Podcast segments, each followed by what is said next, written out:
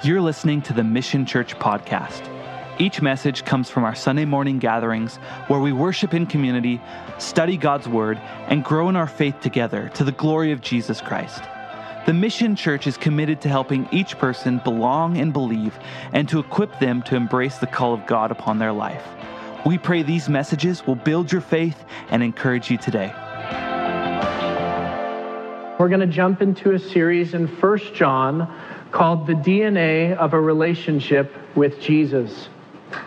And uh, in the book of Genesis, we've gotten through chapter 15, God's unconditional covenant with his people, which is extended to us through Christ Jesus.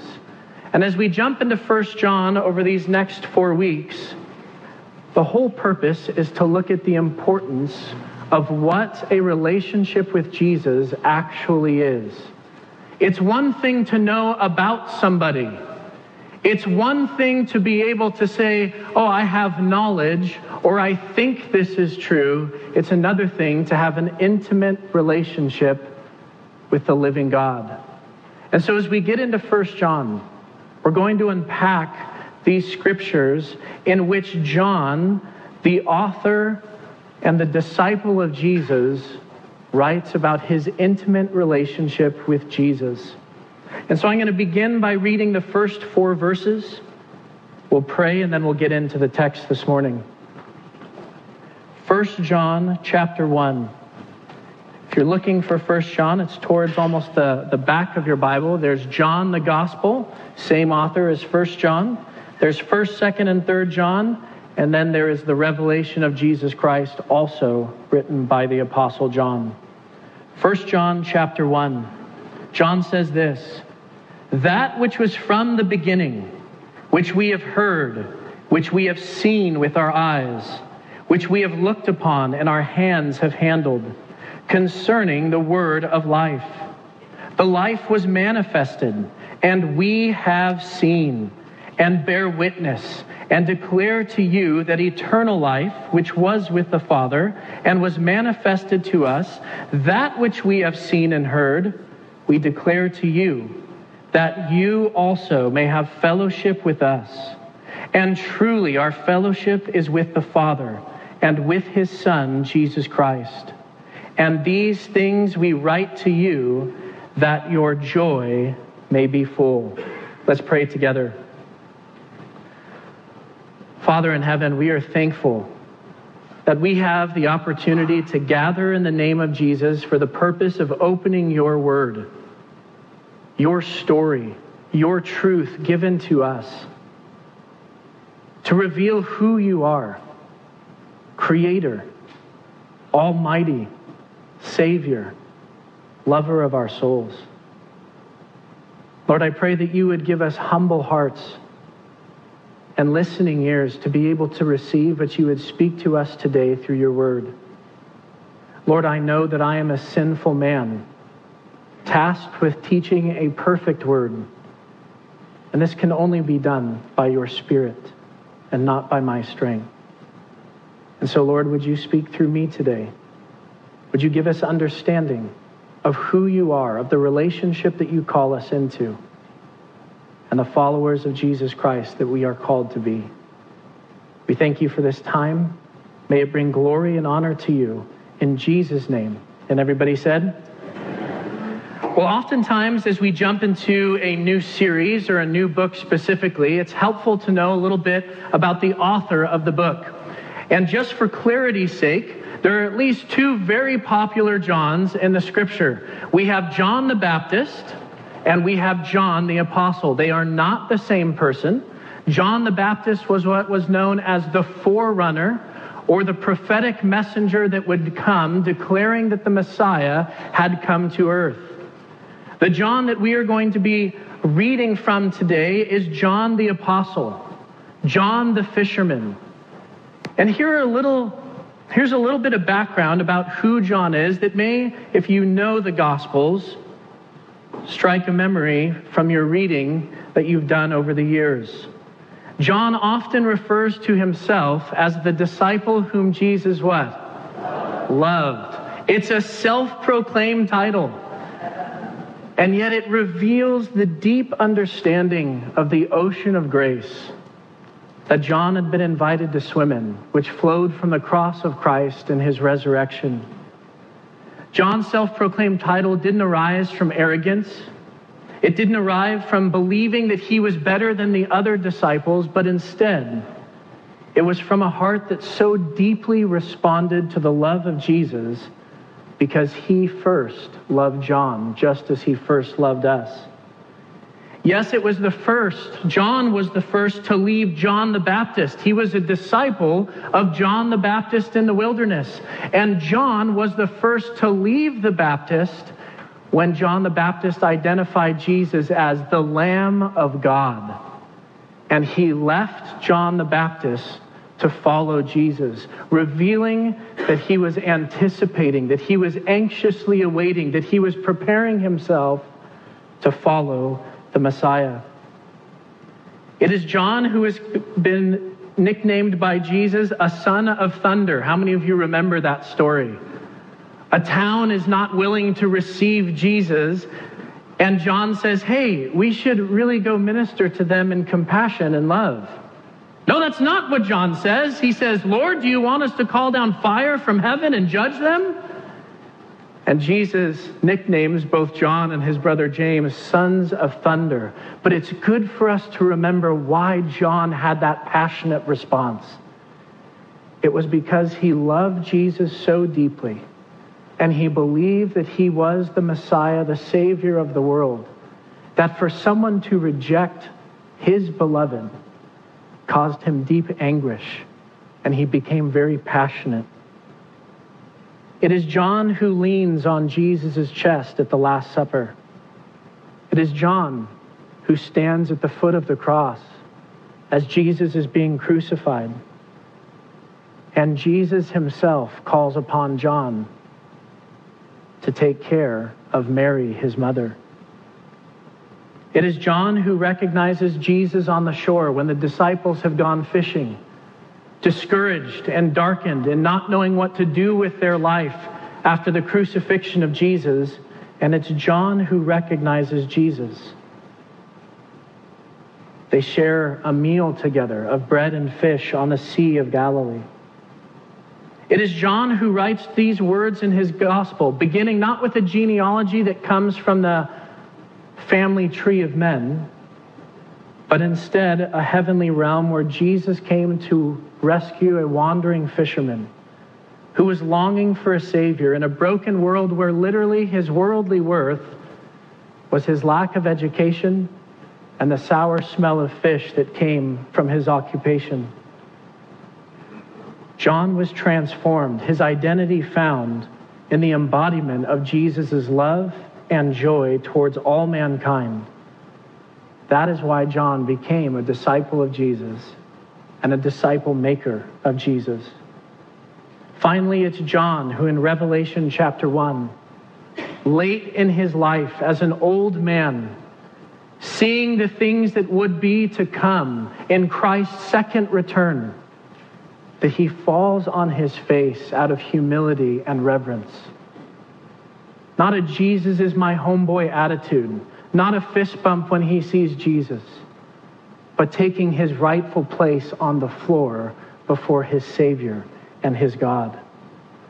And here's the beauty of what this whole series is about the DNA of a relationship with Jesus. John was not doing any of these things because he was better than anybody else. It's not because he was more gifted or because Jesus only chose him. Remember, it's a self proclaimed title that he is the disciple whom Jesus loved. And the way that John writes First John is to communicate to you, to me, to us, that we are the disciple whom Jesus what? Loves. No different than John. You are a disciple whom Jesus loves, and it's the mighty grace of God that John responded to and embraced. That he loved God with all his heart, with all his soul, with all his mind, and with all his strength. and this brings the fullness of joy. Verse 4, which we'll get to today, the fullness of joy for John to be able to share this truth with others. And so I want to begin by asking us a question What often keeps us from responding the same way John did to an abiding relationship with Jesus? What keeps us from responding to a, an abiding relationship with Jesus? It is the world's fancies that tickle our vain flesh. It's mindless entertainment or sports or wealth that momentarily hijack our amygdalas for fleeting rides of pleasure. But beyond the waning glitter is a love from eternity past into a forever future. That love which both breaks and builds, which both wrecks and restores, not through shame and violent coercion, but with sacrificial love, unwavering grace, immeasurable mercy, God's unconditional pursuit of your soul. If you're taking notes this morning, I'd love for you to write this down. Since the beginning, God has and is pursuing a relationship with you. Since the beginning, God has and is pursuing a relationship with you. Now, this may sound wonderful, and it is. But for many of us, how many of you have ever struggled in relationships with other people? Only two in this service. Fantastic. You guys are awesome. Way to go. All of us have struggled with relationships. Human relationships are difficult. And JC, you mean to tell me that God wants to have a relationship with me? But I've bumbled on Bumble. eHarmony has become a rejection site. It does more harm to me. Christian Mingle gives me all the wrong tingles. And Higher Bond is killing me. You want me to believe that I can't even get the opposite sex to respond well to me. I can't even get along with my own family. Sometimes I struggle with my spouse or my kids or my neighbors or my coworkers, and I'm supposed to have a deep and abiding relationship with the Alpha and Omega, the wonderful counselor, the God of all power and glory and splendor. He wants to have a deep and abiding relationship with someone like me? How can we be certain God desires a relationship with us? Or to make it more personal, how can I be certain that God wants a relationship with me? In 1 John, John writes, That which was from the beginning, that which was from the beginning. When we consider what John is writing, that word beginning may trigger us for other places in the scripture. When you hear the word beginning, where does your mind maybe go? Genesis 1 1, right? In the beginning, God created the heavens and the earth. That's where we've been in Genesis. And it's a simple truth, but an important truth that in the beginning, God was present. In the beginning was under his control. In the beginning, Adam and Eve had a perfect relationship with God. Where else might it take us to, that word beginning? Someone, someone whispered it. John chapter 1. I want you to keep your finger on 1 John and let's together turn to the Gospel of John. It's the last Gospel in the New Testament. John chapter 1, beginning in verse 1. If you're there, give me an amen. amen. In the beginning was the Word, and the Word was with God and the Word was God. We know that John is referring to the Word as who? Jesus. He, meaning Jesus, was in the beginning with God. All things were made through him. Who is the him? Therefore, Jesus is who? He is God and he is the creator. All things were made through him, and without him nothing was made that was made. In him was life, and the life was the light of men. And the light shines in the darkness, and the darkness did not comprehend it, or it cannot conquer it. John's gospel begins with In the beginning was the Word, and the Word was with God, and the Word was God, and through him all things were created. To answer that question, how can I be certain God desires a relationship with me? First and foremost is that Jesus is the Creator. Jesus is the Creator. Now, this may not be a profound truth to many, but oftentimes we simply assign creation to kind of the general Godhead, right? We just say God. But if we remember, John's gospel teaches us that it is Jesus who is the creator. And here's why this matters in the understanding of the DNA of a relationship with Jesus. If Jesus is the creator, then he is your builder and your maker and your inventor. He knows your heart and your mind and your soul and your body better than you know it yourself as the creator, he intentionally fashioned you from what we are told in Genesis chapter 2 in his image. Nothing else in the universe, the billions of galaxies, the quadrillions of stars. That's not even a number, I just made it up trying to express how many stars there are. Out of all the plant life and animal life, everything on earth everything in the universe, nothing was created in God's image except for you. And He did that intentionally. The Creator made you for the purpose of having a deep and abiding relationship with you. Jesus is the Creator, and He specifically created you to be a disciple whom he loves. That's why it's important that we understand Jesus is our creator.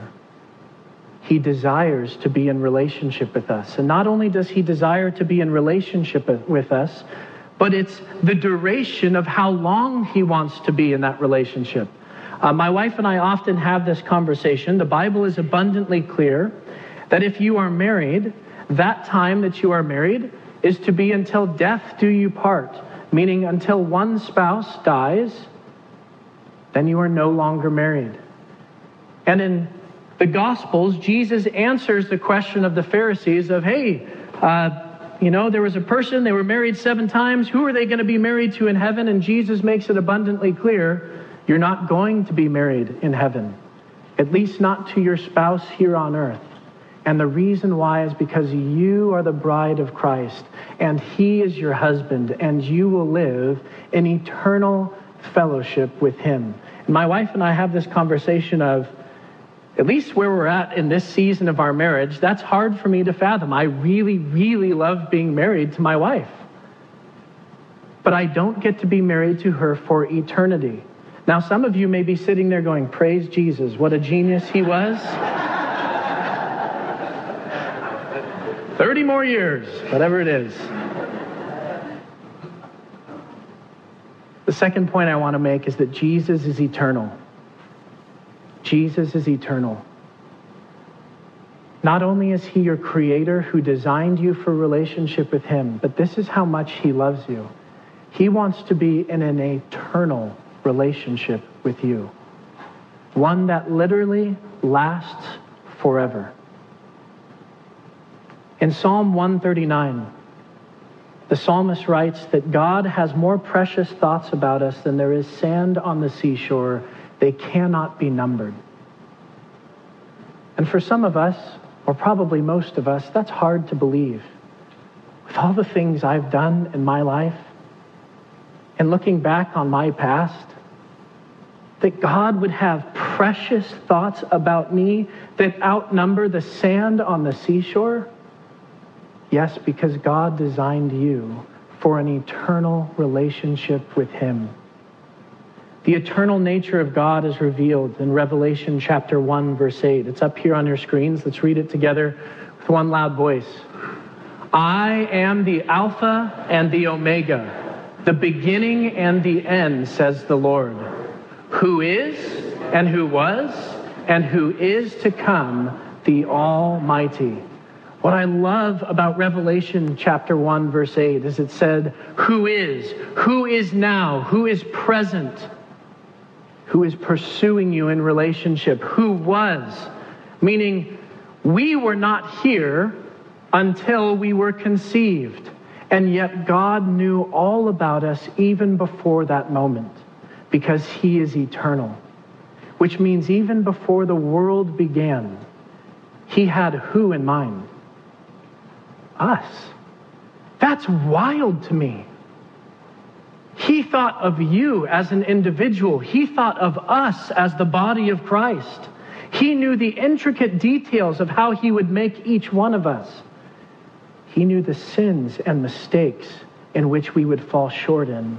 And yet, he still pursues a relationship with us by giving his own life and by resurrecting from the dead so that we can have an eternal relationship with our Creator. Finally, when we consider this term in the beginning, John in his gospel says that all things were made through him and that the word became flesh. Jesus is God in the flesh. Jesus is God in the flesh. If you turn back to 1 John Turn back to 1 John. Notice what John says in verse 1. John says, That which was from the beginning, which we have heard, which we have seen with our eyes, which we have looked upon, and our hands have handled, considering the word of life. Although it's brief, John is communicating something incredibly valuable to us. John was a disciple that literally and physically and spiritually walked with Christ. And notice what he says. He says, which we have heard, which means this. When John was there listening to Jesus' Sermon on the Mount, when John was there around the campfire, when they would be on the outskirts of the whatever city they were about to go into and have conversation, when John was there listening to Jesus teaching the masses and the crowds of people, he was hearing whose voice? The voice of God. And John, in his joy, from his own experience, is sharing that with us. We have heard him. And then John says, and we have seen him with our eyes. We have looked upon him, which meant this.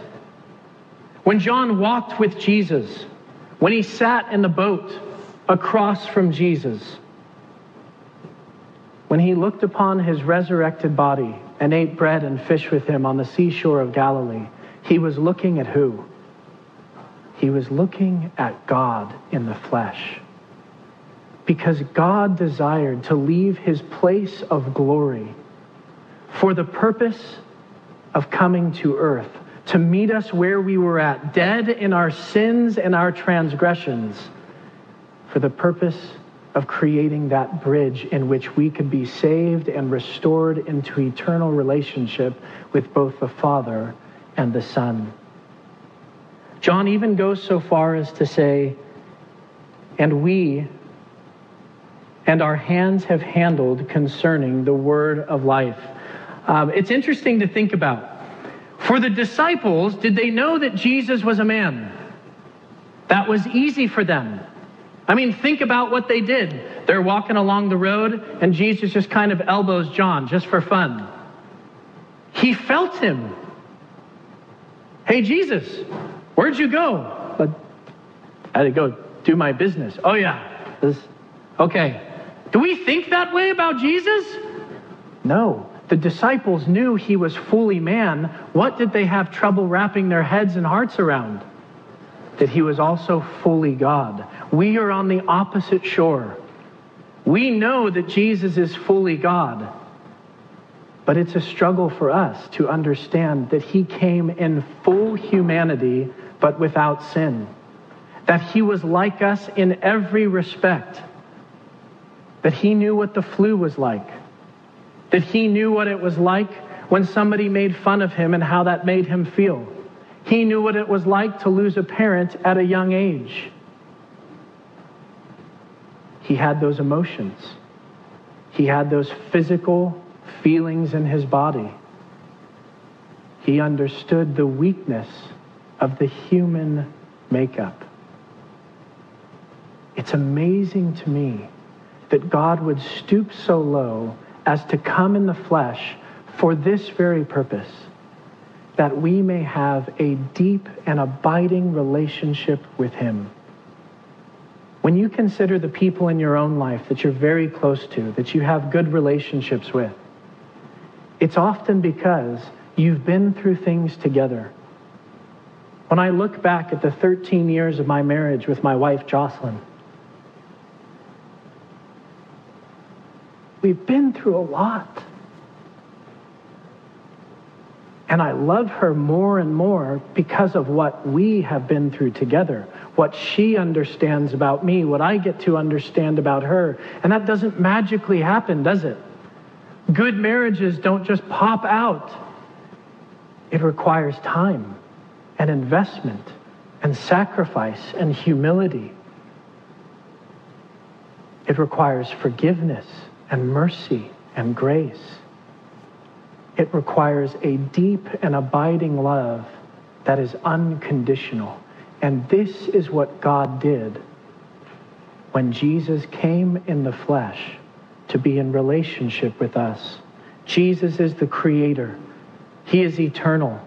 And he is God in the flesh. In verse 2, John goes on to say, the life was manifested. Manifested simply means clearly revealed. And we have seen and bear witness and declare to you that the eternal life which was with the Father and was manifested to us. Uh, there's a couple of key words that I want to focus on real quick in verse 2. The first one is that once again, John says, and we have seen. He's communicating to his readers what we don't get to see. We don't get to see Jesus in the flesh. But I want to encourage you in something. When we consider all of the disciples, was their relationship strongest when they physically walked with Jesus while he was on the earth, or after he had ascended and God sent his Spirit? In which did they have a more deep and abiding relationship in Jesus? Isn't that interesting? Because how many of us have ever thought, man, if I could just physically walk with Jesus, like my faith would be amazing? Just me. Okay. Has anyone ever thought that before? If I could just see God in the flesh. And yet, the beauty of what the scripture teaches us is that even for the disciples who got to walk with Jesus, their relationship grew and was more deep and abiding with Christ after he had ascended to his Father when he sent his Holy Spirit. John, in this season of his life, is an old man as he's writing. And we see where his walk is. We see his joy in wanting to communicate the importance of a relationship with Jesus Christ. And in verse 2, he says that we bear witness um, it's interesting, this word in the Greek is where we get our word martyr. To be a martyr is to be a witness for Christ. We often associate it with death, and there's truth to that. But don't forget, it's not just a physical death, it's an actual death to self, to bear witness for Jesus so that he becomes greater and we become less.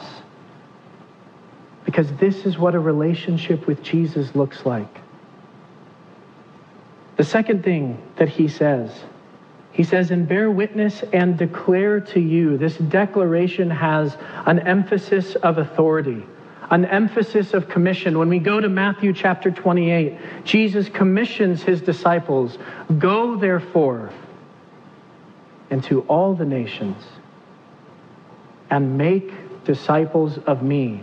Baptize them, teach them my commandments, make disciples of me. And the only way that we can make disciples is by having what with Jesus? Relationship with Jesus. A relationship with Jesus is the only way to eternal life.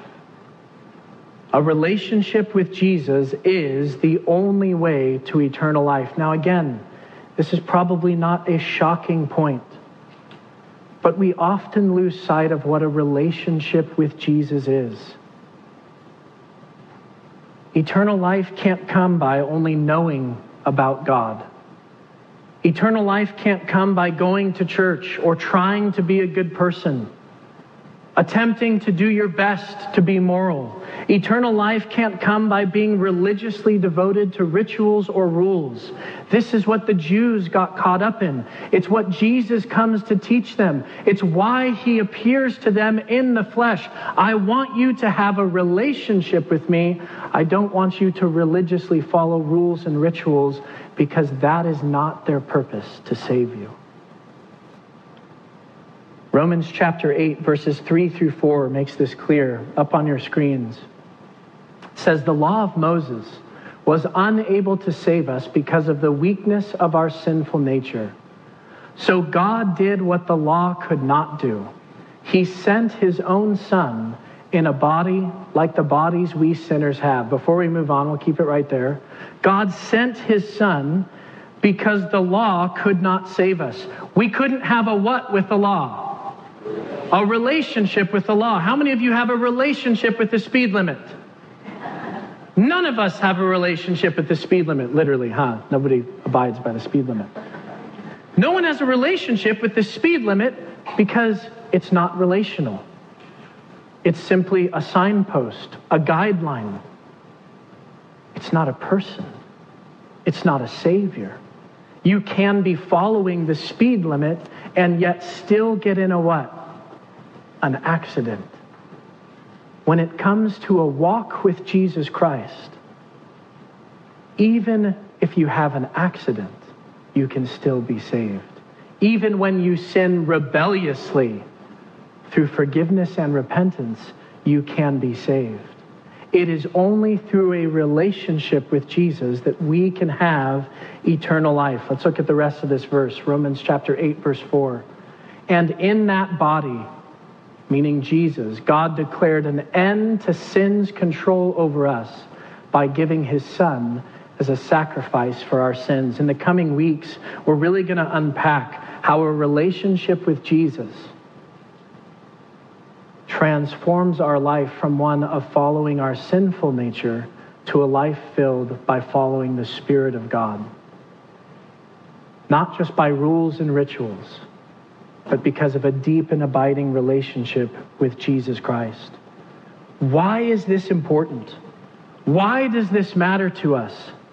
Why did God send his son as the only way to eternal life, and it's us who has to have a relationship with him? Here's why. Because our highest calling in life is fellowship with God. Our highest calling in life is fellowship with God. Consider the sun that God made, not, uh, not his only begotten Son, but the literal sun that we have. The sun gives glory to God when it does what it's called to do. What's it called to do? To shine. Uh, be more specific. Give to give light and to provide heat for the purpose of sustaining life. The sun does what it's called to do, which brings God the most glory. When we consider his creation like something like a flower, when a flower blossoms and blooms, It displays an array of colors or scents that attract butterflies and bees. And through nectar and pollen, those creatures survive and other things are planted. And just by its sheer beauty, it glorifies God. Jesus would even say, Look at the lilies of the field. They toil not, they don't work for what they have, and yet they are more beautifully clothed than even Solomon was at the peak of his reign because they're simply doing what they're called to do. And our highest calling is to be in fellowship with God, to be in relationship with Him. And here's why that's so important to us.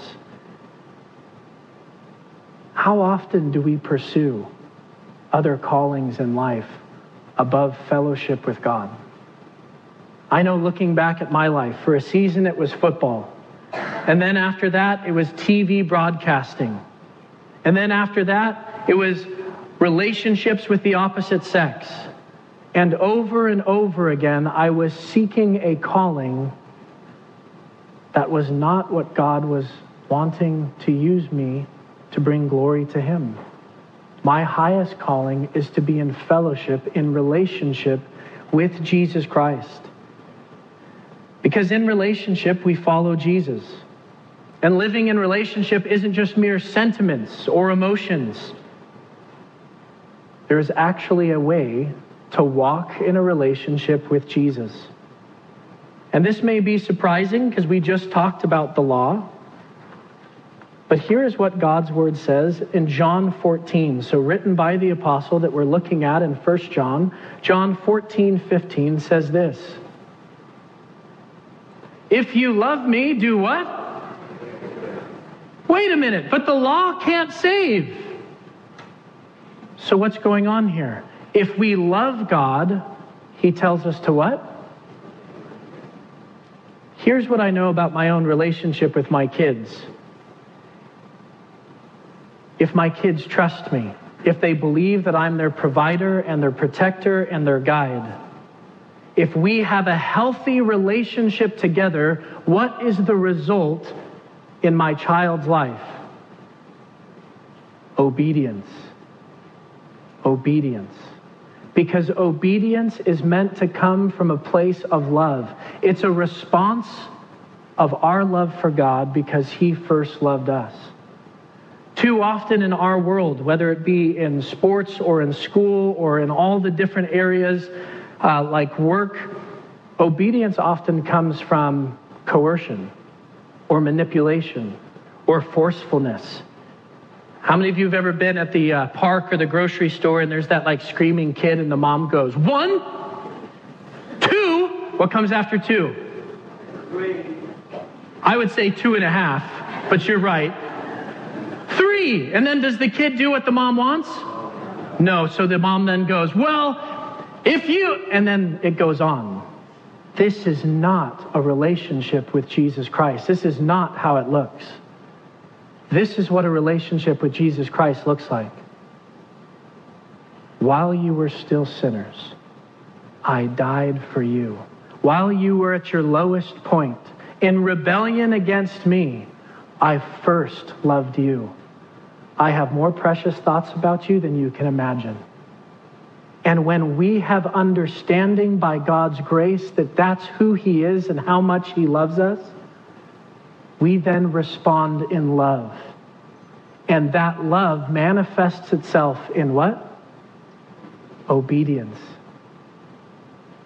It's a wonderful marker to look at where your relationship with Jesus Christ is.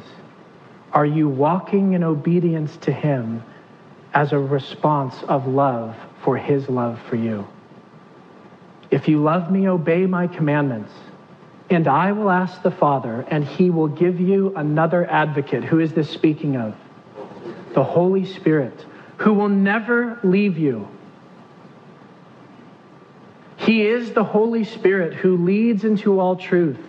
The world cannot receive him because it isn't looking for him and doesn't recognize him. How do we recognize the Holy Spirit?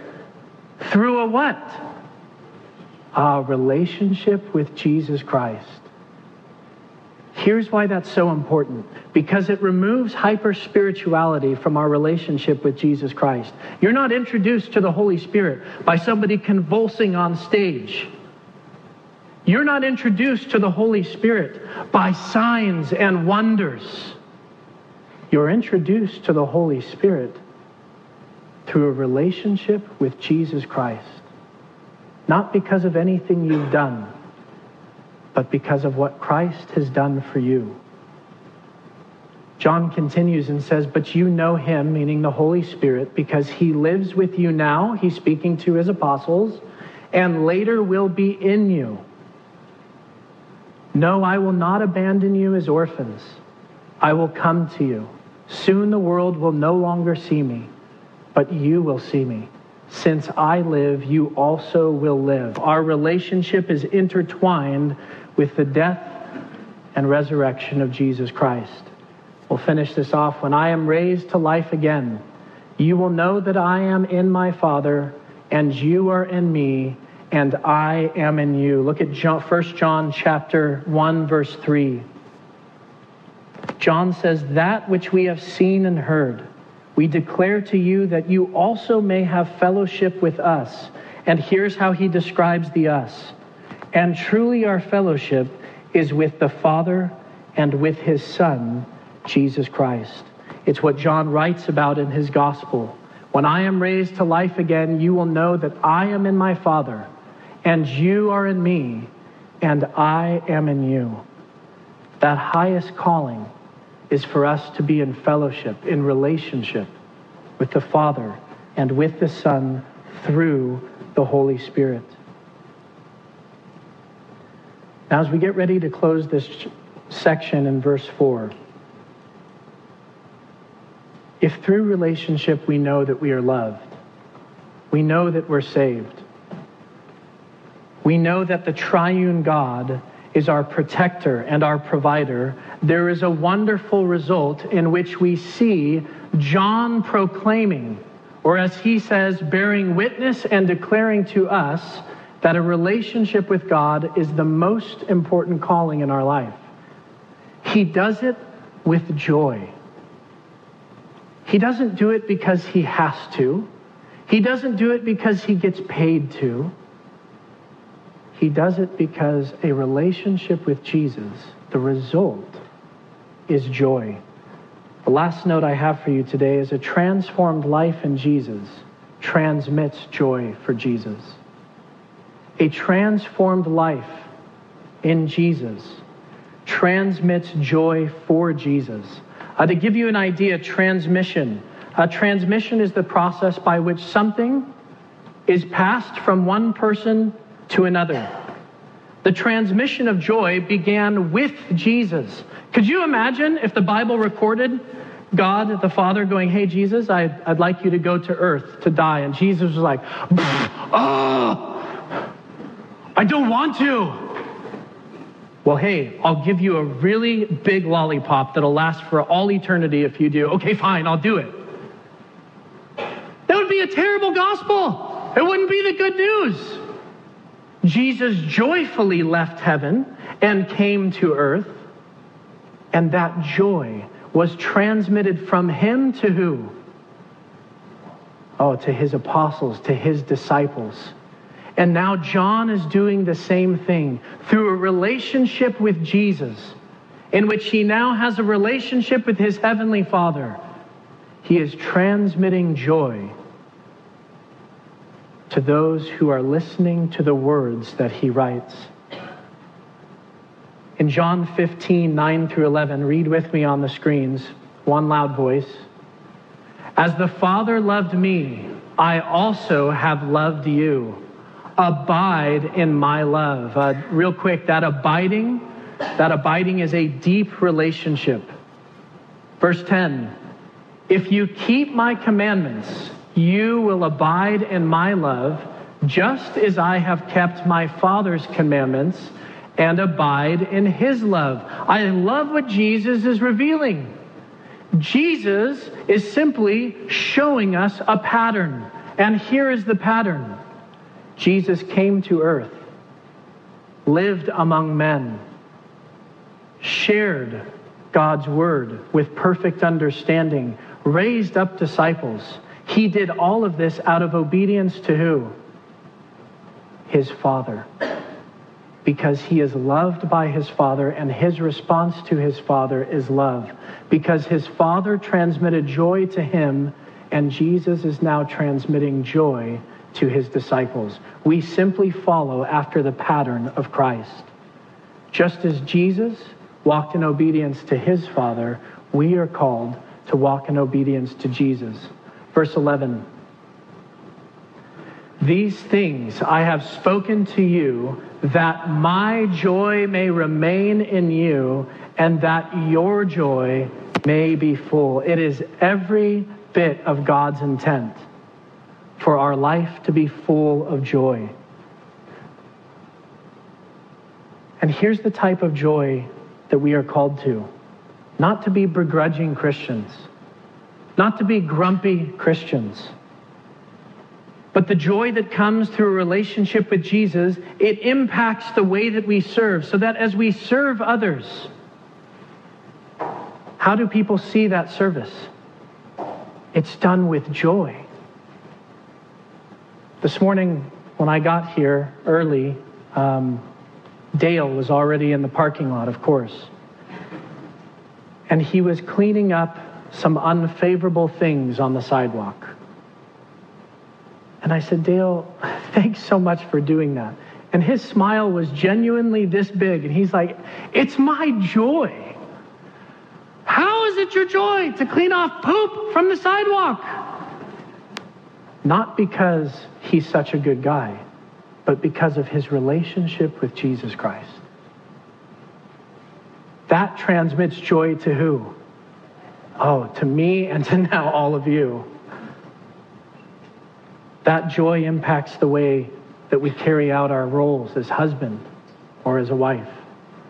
That joy infects the way that we see other people instead of being judgmental and condemning, being invitational and friendly. Charles Spurgeon wrote these words. He says, Jesus Christ loves warm people. He never shines on an iceberg except to melt it. His own life is so full of love that its holy fire kindles the like flame in others, and thus he has fellowship with those whose hearts burn within them. The fitness for love is love. To enjoy the love of Jesus, we must overflow with love. Pray for earnest, eager, and intense affection. Church family, I want to encourage you. A relationship with Jesus transmits joy to us because we know that we are disciples whom Jesus what? Whom Jesus loves. You are a disciple whom Jesus loves. And if you are a follower of Jesus Christ, if you've repented or asked for forgiveness for your sins, recognizing that He is the Savior of the world, the only way to eternal life, He is pursuing a deep and abiding relationship with you. And it's through the cross of Christ and His resurrection that that is made available for all mankind. You may freely share this message with others as long as you don't charge for it. Support for these broadcasts comes from your generous donations that allow us to give away our materials for free. To participate with us, please visit our website at themissionchurch.net. God bless.